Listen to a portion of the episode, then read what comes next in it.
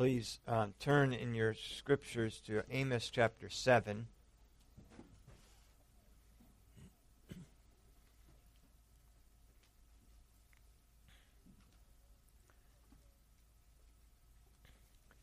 We will read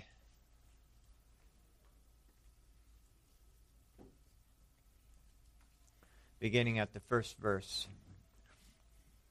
Thus the Lord God showed me Behold, he formed locust swarms at the beginning of the late crop. Indeed, it was the late crop after the king's mowings. And so it was, when they had finished eating the grass of the land, that I said, O Lord God, forgive, I pray. Oh, that Jacob may stand, for he is small. So the Lord relented concerning this. It shall not be, said the Lord. Thus the Lord God showed me, Behold, the Lord God called for conflict by fire and it consumed the great deep and devoured the territory. Then I said, O Lord God, cease, I pray. Oh, that Jacob may stand, for he is small.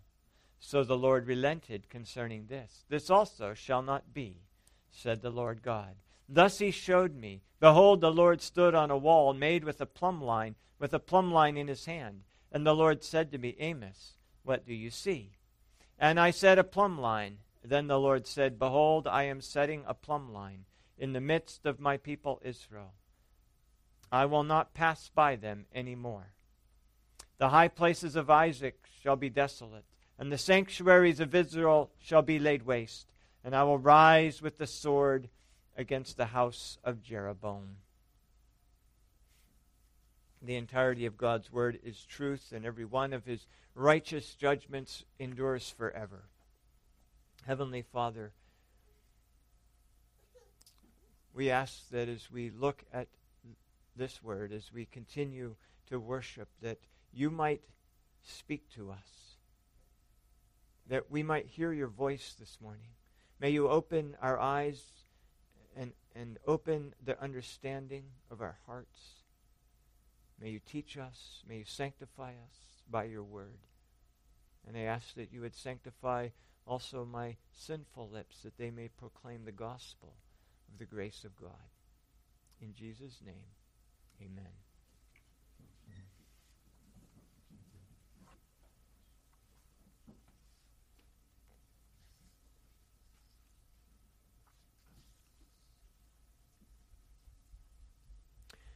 We saw last week how Israel had scorned the Lord.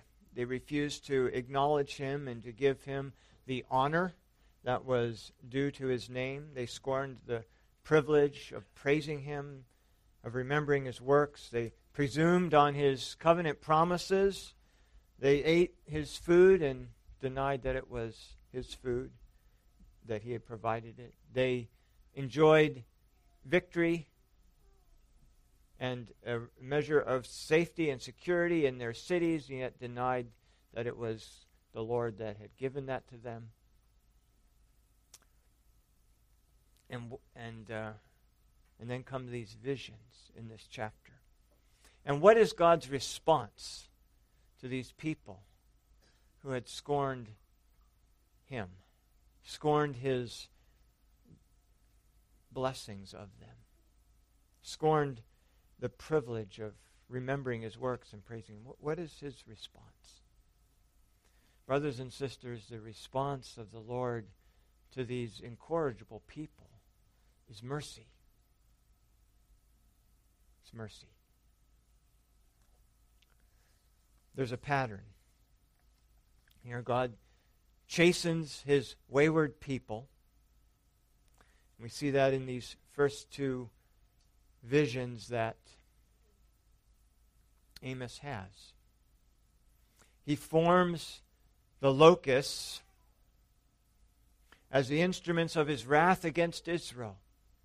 He formed, he formed the locusts. They, they were his creatures that he had created, and the, they were creatures that existed to, to declare his glory and his wisdom. But now they are given an additional purpose. And so it says that he forms these locust swarms.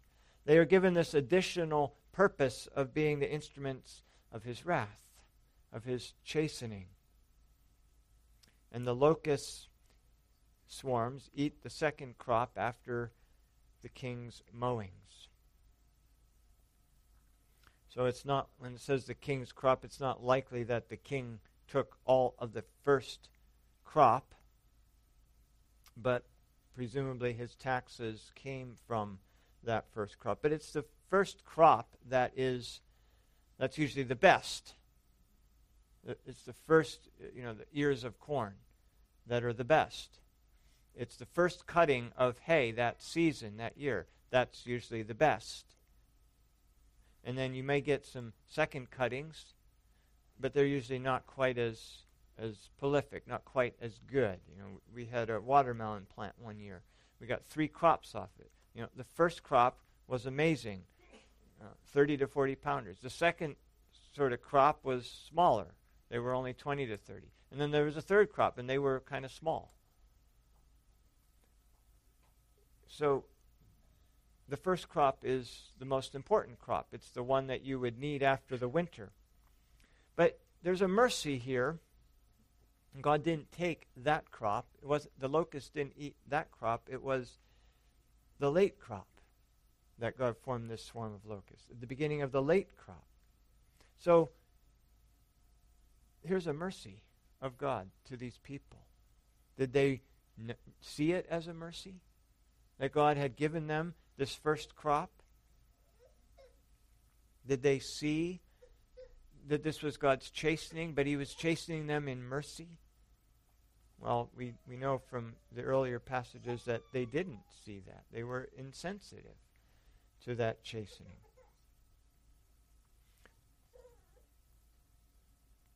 You know, the, the remembrance of God's prior mercies to us ought to make us more willing to submit to his will in our lives.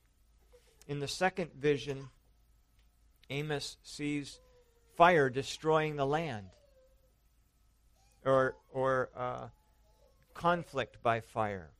Could be that God was bringing armies in. Some people think even the locusts were representing armies. I, I don't think so. I think locusts are a very real plague. Uh, we have even had these kind of locust swarms in, in this country. And uh, Laura Ingalls Wilder speaks about them in her books. They were they're his, part of our historical record as well. A crop of grasshoppers come and just eat everything in sight. I believe these were the, these were a, that Amos saw these visions of what God was intending to do. Visions of what God justly was intending to do. And he sees here conflict by fire.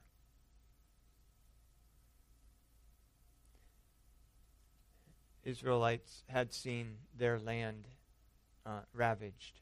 And they'd seen, uh, under Jeroboam, they'd seen a current king a measure of success. They'd seen a measure of relief and reprieve. And they thought it was by their own power that this had come. So God shows Amos then these visions of what he intends to do. Again. And what is Amos's first response? I think this is beautiful. Amos's first response on seeing these judgments that God shows him in a vision of what he intends to do, Amos' first response is to intercede for the people of God that says a lot about the character of Amos. Amos possessed a sincere love for the people to whom he ministers. Amos intercedes for the people to whom he is ministering. It wasn't just a job that he was paid to do. He wasn't just a prophet for hire who'd been sent to a country to bring a message. He is personally invested in these people. He, he loves them. He's willing to sacrifice for them, to fast for them, to pray for them. He gave up his, his income producing work to come to this foreign country because there were two separate countries. They were sister countries, but still different. They had different kings, different rules, and different laws. He comes to this foreign country to preach to a wicked and corrupt people But he had a, a sincere love for them. And so, as soon as he sees this vision of God's judgment coming upon them, his first reaction is to intercede for them. And this is the kind of love that we see in all of God's shepherds, faithful shepherds. We saw that in Moses. This kind of love that Moses had for the Israelites. Remember, he, uh, uh, out of a sense of seeking to deliver the Israelites, he, he had killed that Egyptian who was oppressing the Israelites. They didn't understand it. He ended up fleeing, but God brought him back 40 years later to, to deliver them. And when God was angry with them in the, in, at the Mount Sinai for, for their idolatry, for so quickly turning away from the Lord and worshiping this golden calf, the Lord said to Moses, I have seen this people, and indeed it is a stiff necked people now, therefore, let me alone, that my wrath may burn hot against them, and I may consume them, and I will make of you a great nation. Now, what would you think if the Lord told you something like that?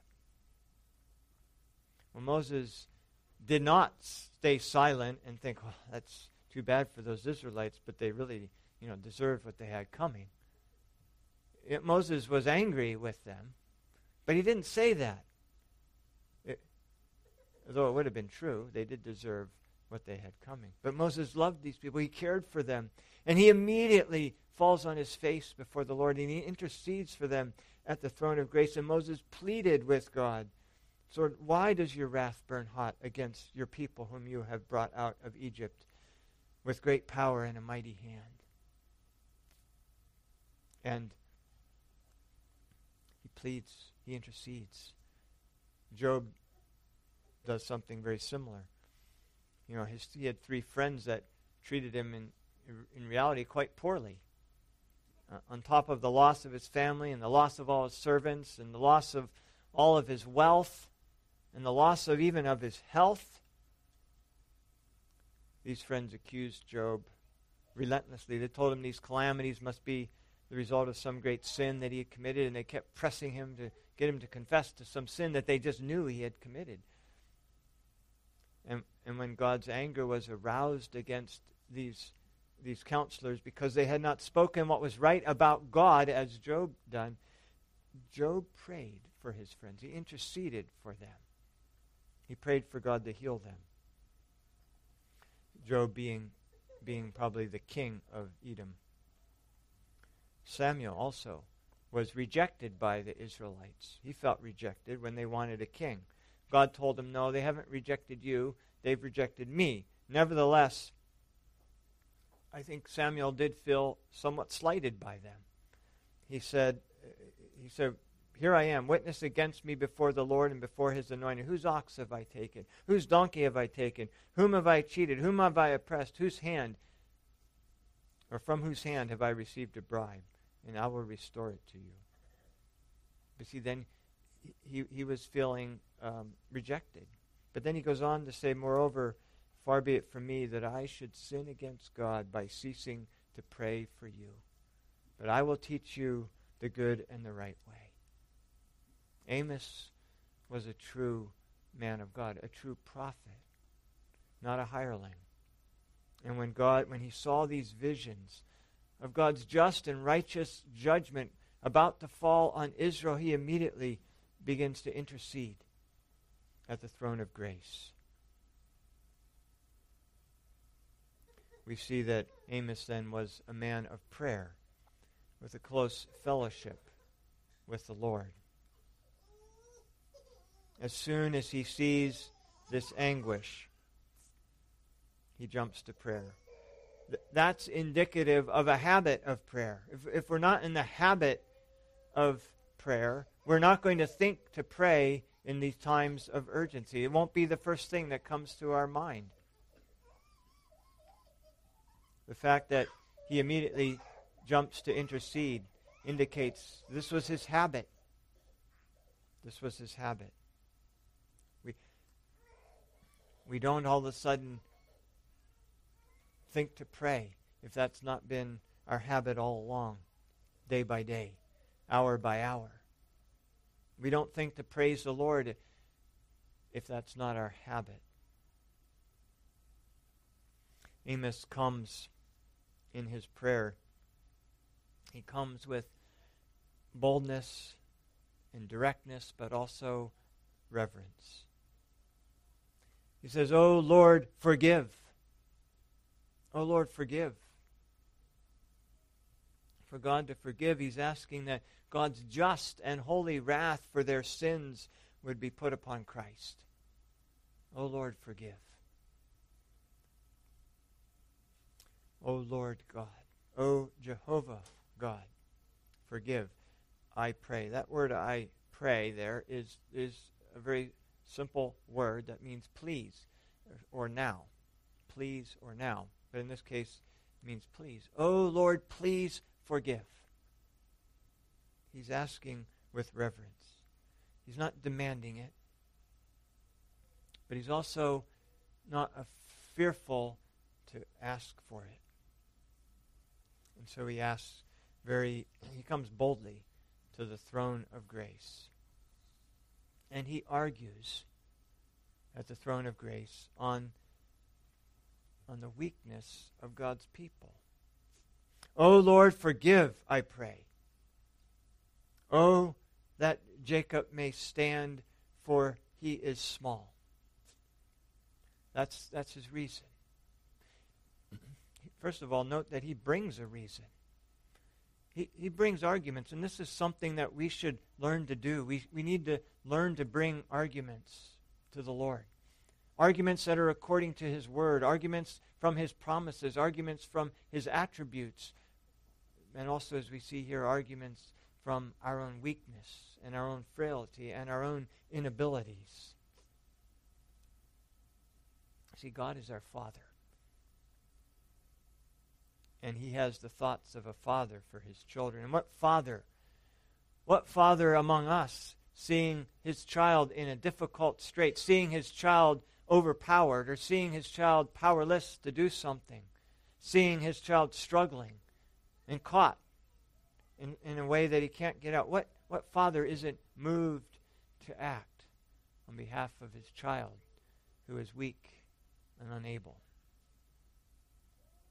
Isaiah ascribes to the Lord, He gives power to the weak, and to those who have no might, He, he increases strength. A- Amos comes to the Lord on the basis of this promise that the Lord gives power to the weak and to those who have no might.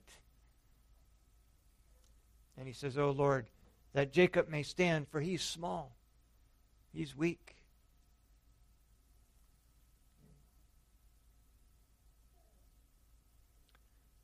Notice also, he repeats his prayer. He prays with fervency here, and he uses almost the same words. O Lord, forgive, I pray. Oh, that Jacob may stand, for he is small.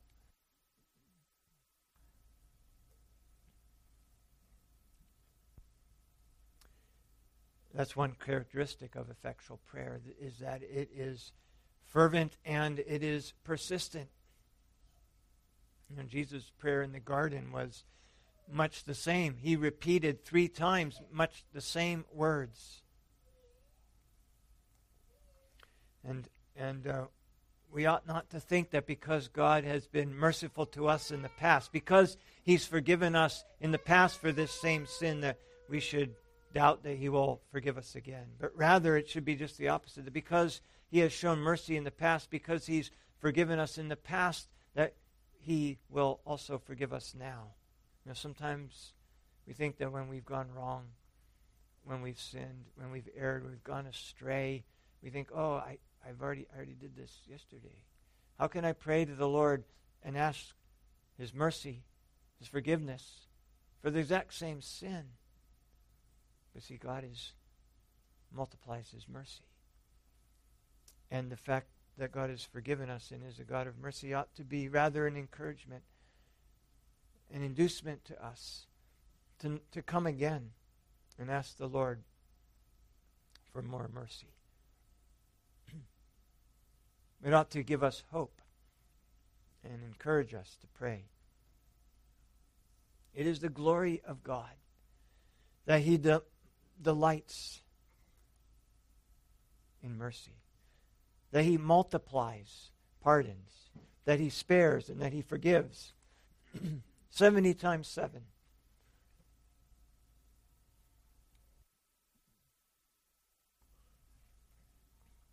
And so Amos prays with, um, with fervency.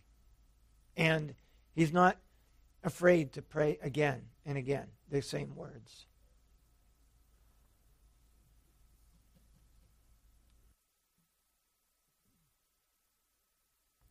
O, Lord, forgive. and what happens? What happens when Amos prays these prayers? The Lord relents and extends mercy. The Lord is a merciful God. He multiplies his mercies. This is how the Lord reveals himself. The Lord descended in the cloud and stood there with stood with him there that's with Moses and proclaimed the name of the Lord. the Lord passed before him and proclaimed the Lord the Lord God, merciful and gracious, long suffering and abounding in goodness and truth, keeping mercy for thousands, forgiving iniquity and transgression and sin, by no means clearing the guilty the Lord, merciful and gracious, long suffering, keeping mercy for thousands, forgiving iniquity and transgression and sin. That's how the Lord declares himself to be.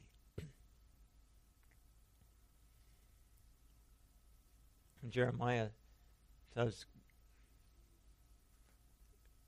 in, in Jeremiah, the Lord tells him, Go and proclaim these words toward the north and say, Return backsliding Israel, I will not cause my anger to fall on you, for I am merciful. I will not retain my angry forever. So rend your hearts, Joel says, and not your garments. Return to the Lord your God, for he is gracious and merciful, slow to anger and of great kindness, and he relents. He relents, Joel says, from doing harm. This is the multiplied mercies of the Lord. Mercies upon mercies. You see, prayer changes things. Prayer changes things. James tells us that the effectual, fervent prayer of a righteous man avails much. It means it has a great effect. That means it changes things. What happens when we pray is different from what would have happened if the prayer had not been made. James says one reason we don't have is because we haven't asked or, or because we ask amiss.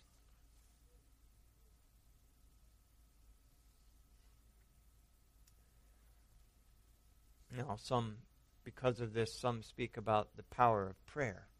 Well, there's no power in our mere words.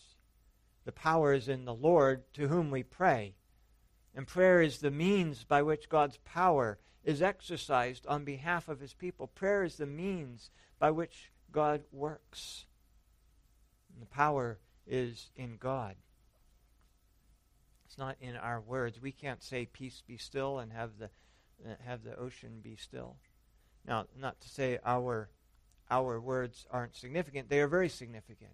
What we say is very very significant. But the power is in God.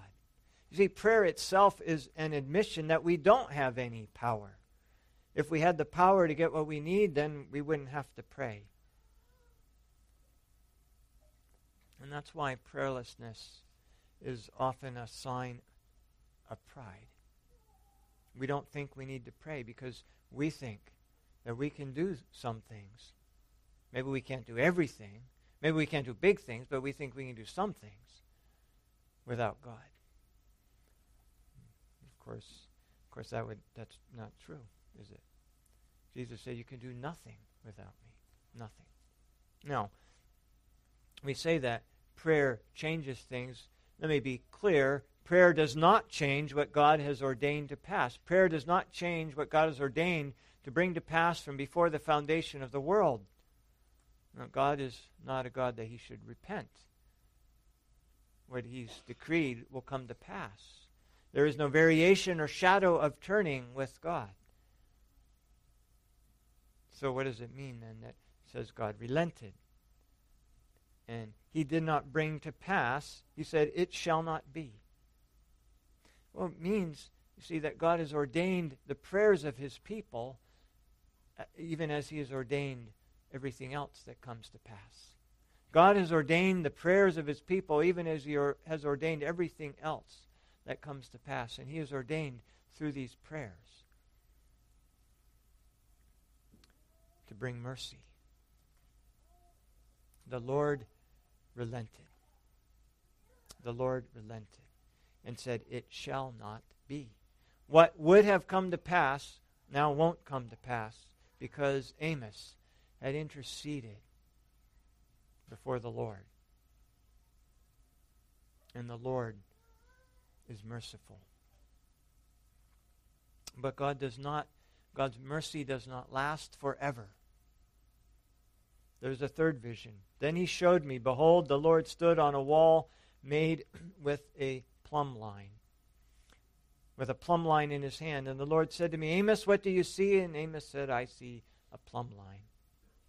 And God said, I am setting a plumb line in the midst of Israel. Now, what's a plumb line? Probably all know if you've done any uh, carpentry or construction. A plumb line is, is a mast that hangs on the bottom of a string. And it always um, points toward the center of the earth, no matter where you are, no matter what angle you are. If you hang it on a string, it will always point down to the center of the earth, unless you're in a centrifuge. But assuming you're still, it's going to point down to the center of the earth. And so, it, no matter where you are in the earth, it will always tell you what is what is a straight vertical line, meaning pointing upward from the center of the earth. It'll always give you that straight line. So it's a it's a, something that you can measure by. You can measure a, a wall to see if it is a straight wall. Use a plumb line. Maybe you've seen a mason building a brick wall, and he'll have a plumb line at the end as he's lining up every course of brick on the plumb line so that the wall is straight. And so the Lord is saying, I am going to set a plumb line in the middle of my people, Israel. They're his people, but he's coming with a plumb line. He's going to compare what they are doing with his word. And he's not going to pass by them anymore. There comes a time, there comes a day when God's mercy ends. It's, there comes a day when God is no longer merciful when he no longer withholds what is justly due to those who have sinned.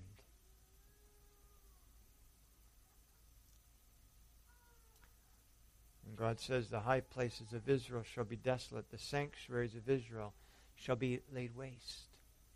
The day of mercy would come to an end.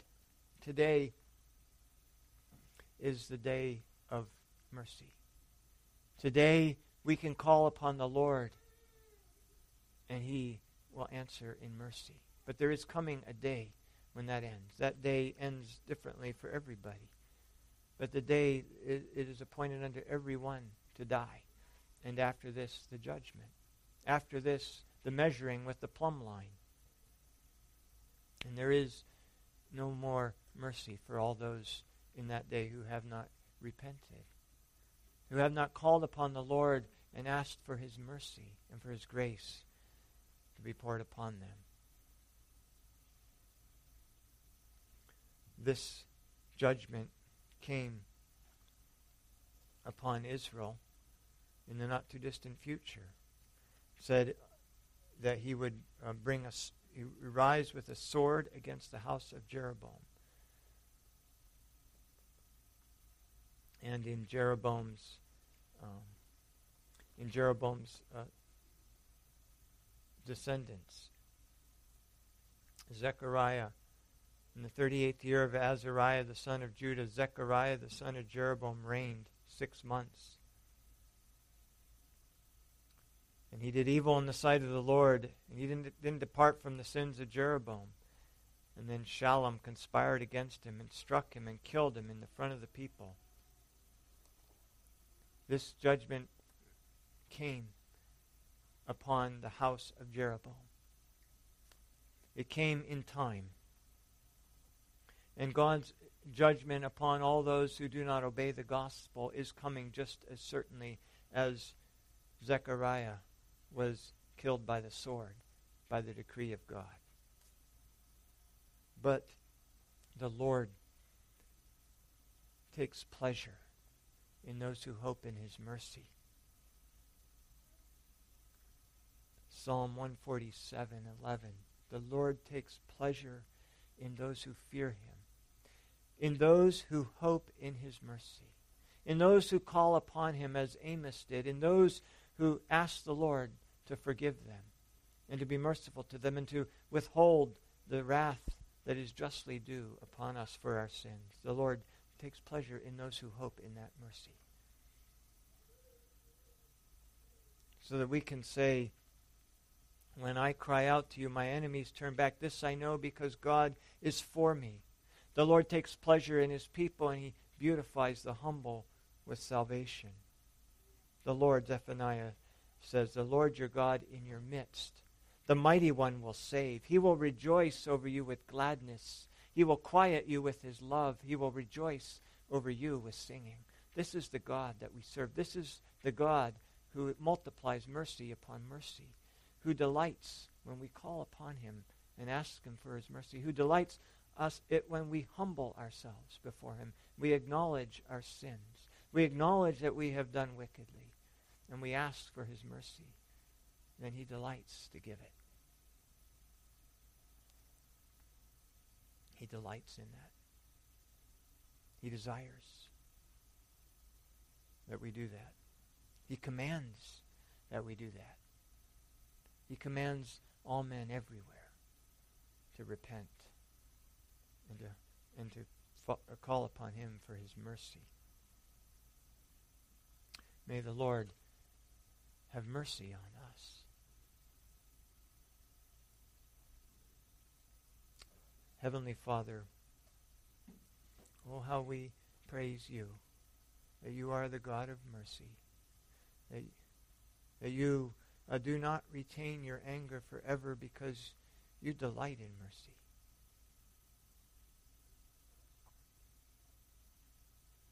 We, thank you, Father,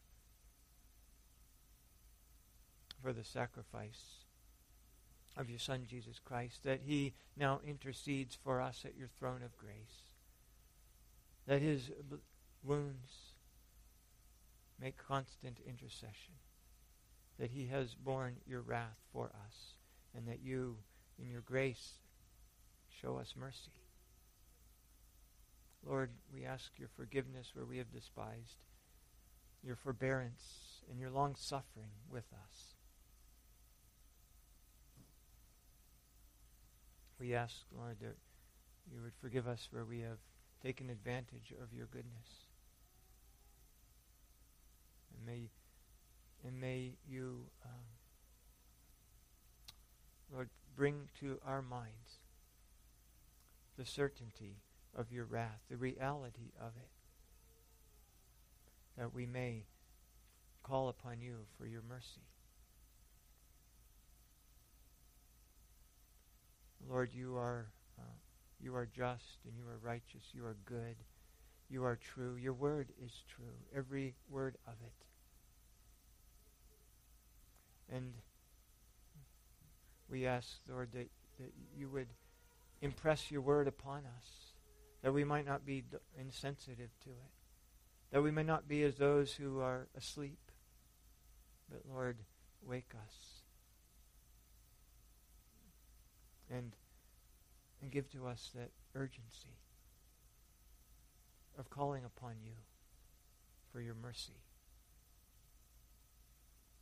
We ask this in Jesus' name. Amen.